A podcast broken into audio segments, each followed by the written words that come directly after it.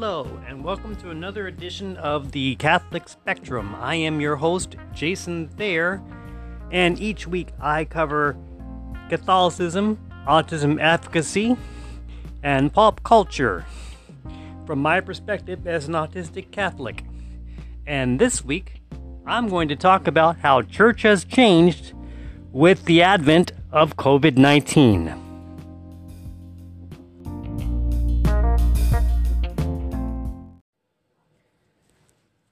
Before I start this, I want to tell you folks that covid nineteen is real. I shouldn't have to say that with over one hundred ninety thousand deaths and probably two hundred thousand by the time I finish recording this. But y'all want to pretend it isn't real, especially you guys on the right. A lot of you aren't wearing masks. You know, this pandemic would be a lot better if we were wearing more masks and doing what Doctor Fauci says. But no, you gotta be all brave and stuff. And y'all, Trump knew. We just found out from Bob Woodward, the guy who took down Nixon, that Trump knew this as early as February, and he still did nothing. He played it all down, and we all suffered for it. And we are continuing to suffer, especially because of the idiots out there who refuse to wear masks. And don't tell me, oh, Trump wore a mask. He only wore it once, and that was for a photo op. It doesn't count. The rest of y'all need to wear masks. In fact, he needs to wear a mask too, actually. So stop being kids and grow up and wear those masks, people. Because twenty twenty-one is coming, and it's still going to be here. It's not going to go away. So, rant over. Let's get to the meat of the topic. Now, for those of you who are non-Catholics, you may not even know how a Catholic Mass is normally performed. Um, normally, what you do without a pandemic is you walk in, and you'll see two. You'll see a font. My church actually has a font at each, at each entrance, and the main entrance has two fonts. That's where they place the holy water.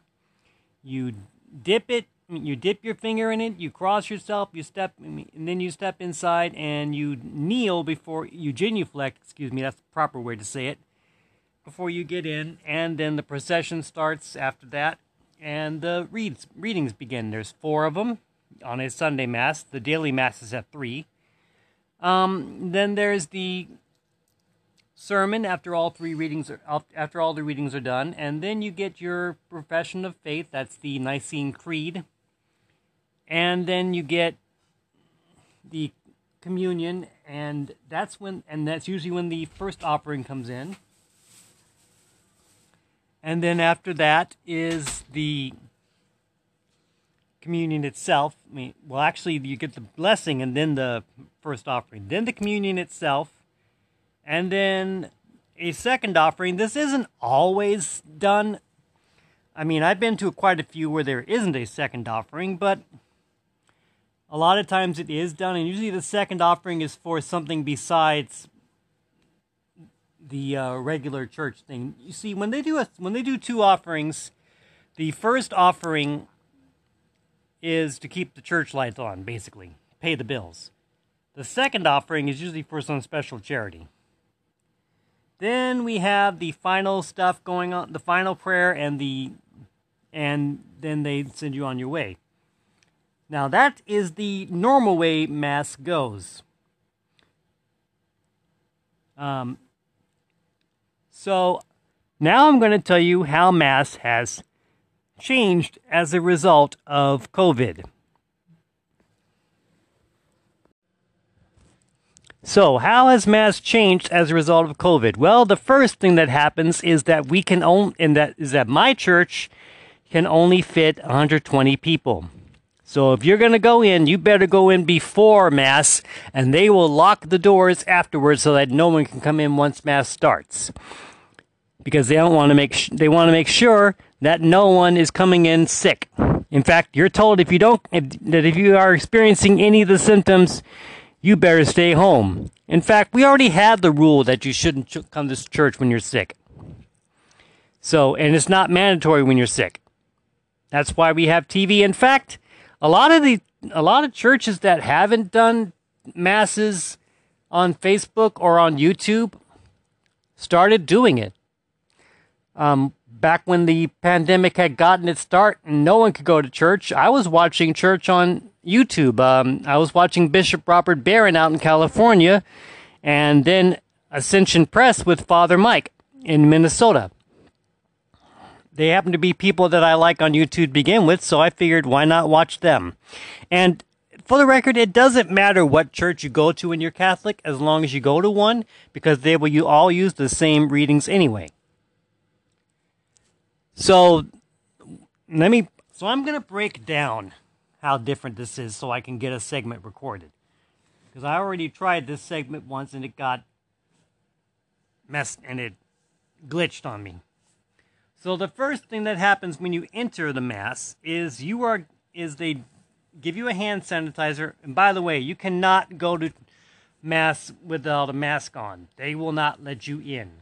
So you can be a Karen and whine all you want, but we're not going to let you in. And please do not be like those people at Walmart that are always making scenes. You are grown adults, people. If you forgot the mask, go watch it on T V or YouTube. Okay, so when you enter, you will notice that the fonts are not filled anymore. This is because those fonts are high germ areas because everyone's dipping their hands. You're given a little green strip of paper, and that will show the people who clean the church which pews need to be cleaned and which pews they can leave be, leave alone. So, and you put them in where the missalette would normally go. And you can still kneel because, and I'll tell you why you can still kneel in, a, in my next segment. But that's what happens when you come in. When you come in, you can still genuflect and you can still kneel because at my church, we've roped off every other pew we with barricade tape. So you can't sit in the pews that are with that have barricade tape on them, but you can sit in all the other pews. And my church has only a ground floor, so there's no balcony. I've been in churches that have balconies, so I figured I better say this. Um, the one I, the one in Grand Isle has a balcony, so that's one I've been to that has one.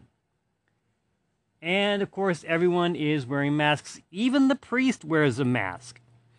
And he will take off his mask when he's doing the sermon, but the rest of the time he leaves it on. So, and because we use every other pew, you can still kneel if you want. And yes, I know some churches don't have the kneelers. I remember when I used to live in Tennessee, I went to a church that didn't have a kneeler. I never feel right if I'm in a church that doesn't have a kneeler. So, another big change, and this is one that's gotten a lot of controversy, so I'll deal with that in my next segment.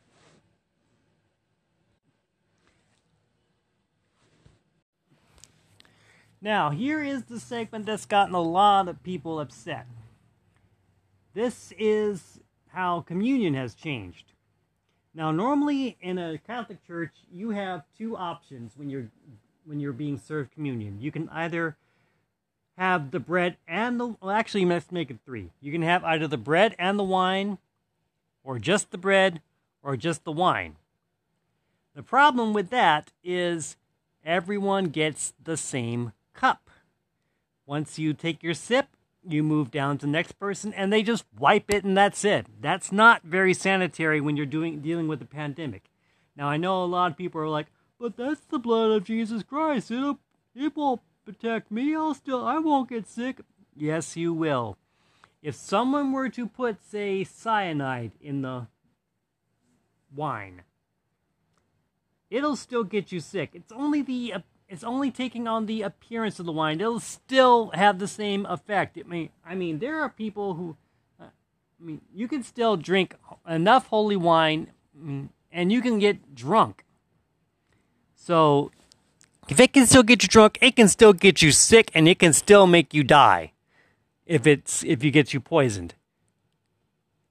So just because it's we're using it at Mass doesn't mean it's going to protect you. Now, that's one big change. We aren't even doing the wine anymore. We're just, I mean, well, the priest still drinks it. We're just doing the bread now. And the bread has also caused another problem. Because now, we because as of Vatican Two, there are two ways you can go about receiving the the body of Christ. You can either, I mean, you can receive the host either on the tongue or on your hand. With this pandemic, the only way you can get it is on your hand. And there are people who insist. We call them rad trads. There are always traditionalists in the Catholic Church. They hate the fact that we have guitars in Mass. They hate the fact that we have little girls serving at the altar.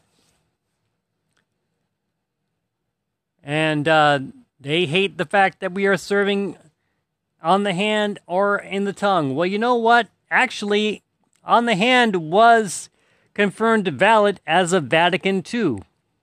So it still works this way. What happens is your hand, it, it's kind of like it makes a throne for your host to sit on. That's why the right hand goes on top of the left. So the host sits there and you can take it and eat it as soon as you leave the line. And another reason that we don't do it on the tongue is that's a good way for the person who's giving you the host to get sick, because they'll touch your tongue as soon as they put the host there. And I don't know about you, but I don't think a tongue is a very sanitary thing to touch. So that's why that's going on. So then you sit down and eat and pray, and that's still, I mean, and the rest of it goes on as normal. And I really, really wish people would act like this thing is real.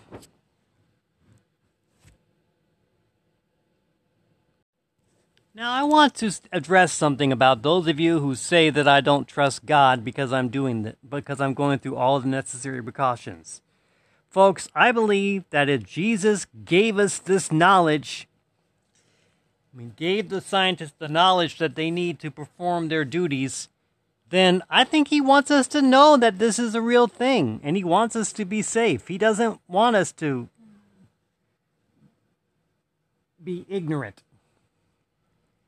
He wants us to have knowledge, and I believe that making these necessary precautions are what he would want us to do.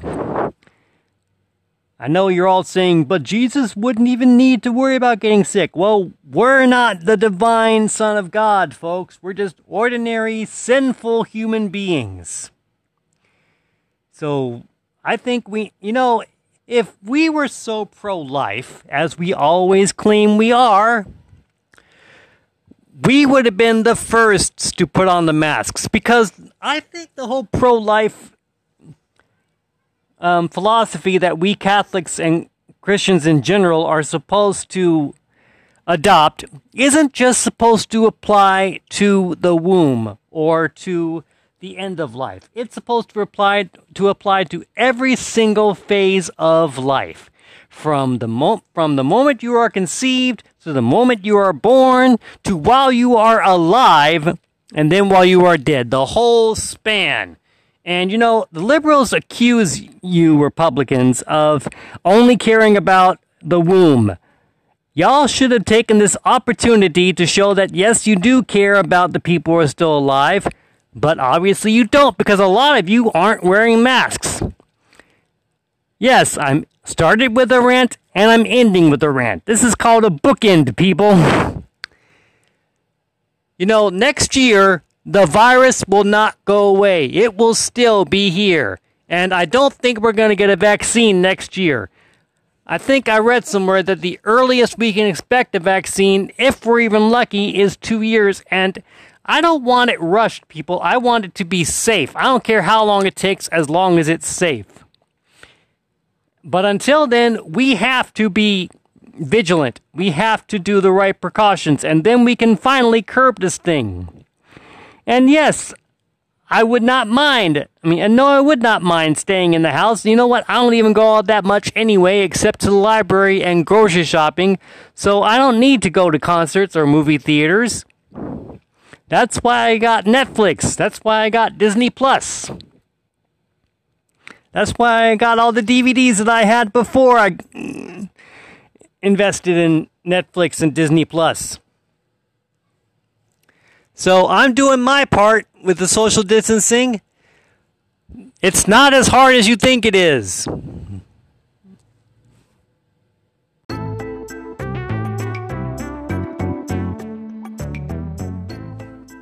Okay, this is, and that has been another episode of the Catholic Spectrum. I have been your host, Jason Thayer. You can catch past episodes, you can contact me on Facebook, or you can email me at radical edward at j w t dot gmail, sorry, radical edward j w t at gmail dot com.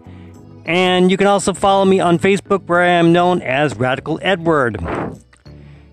And you can also catch past episodes on this podcast on Breaker, I mean on Apple Podcasts, Breaker, CastBox, Google Podcasts, Pocket Cast, Radio Public, Spotify, and TuneIn.